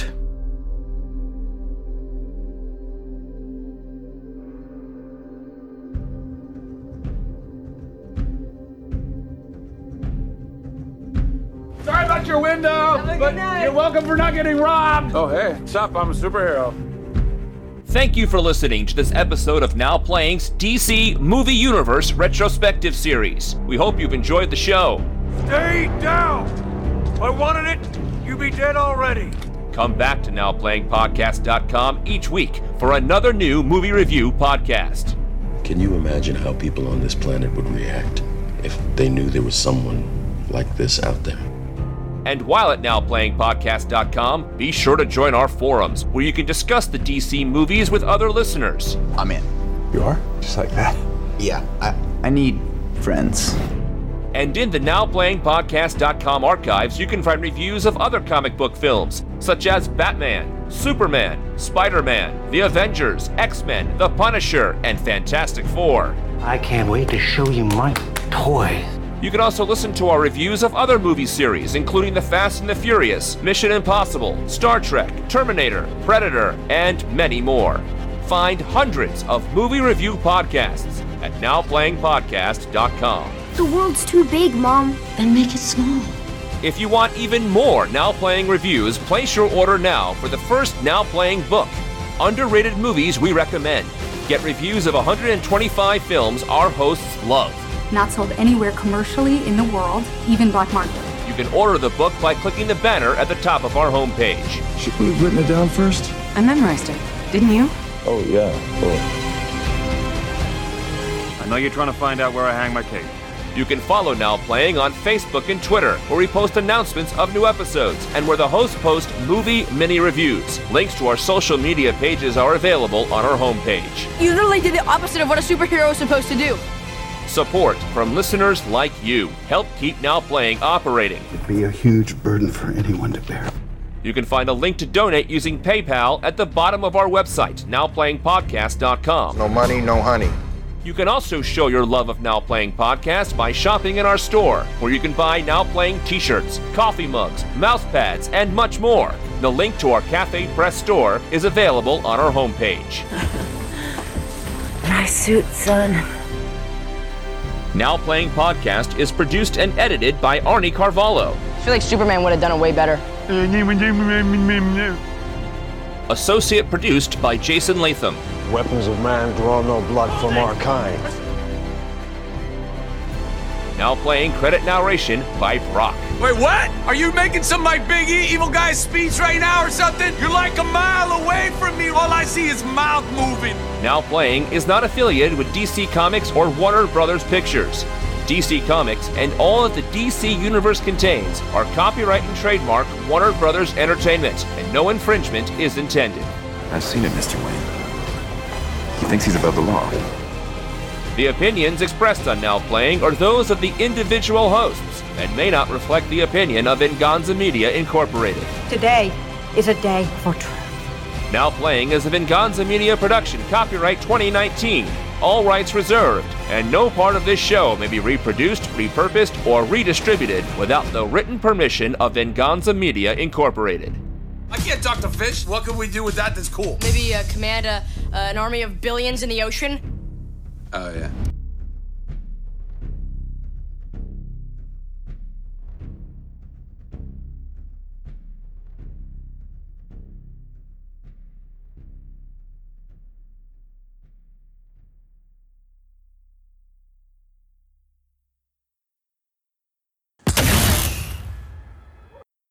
Leading to a rift between he and Freddy. Is it he and Freddy or Freddy and him? Freddy and... Freddy and him. Him, yeah. Okay. Leading to a rift between Freddy and him. Are you sure? No. Yeah. I think it's he and... Freddy and he? No, it's Freddy and him. Yeah. You wouldn't say it led between a rift with he. You'd say it led to a rift with him. Okay, good point. Well, that's because you didn't watch nine seasons of Smallville like I did. He was Lex Luthor's dad, who was equally as evil. You watched all nine seasons? I, I never made it through nine. I made it, I watched eight and a half seasons. I, I, I, you didn't get through the final I know. One? I, I, it's like I ran twenty-five miles, but just at the twenty-sixth. Mm. Maybe not. Maybe he's testing people out on... Oh, what's we're going to find out about the planet? Seven realms. Ao or... Ao or something. Maybe yeah. they're... Io. Maybe they're, Oa. Oa. Oa, maybe, that's it. Maybe, non-comic book guy. It's like burned in my brain. Like a scar I have on the cerebrum. He may be like Aunt Becky's son here, where he doesn't have to pass the exam. He can just get into college. A timely Lori Loughlin joke. That no one will get in five years.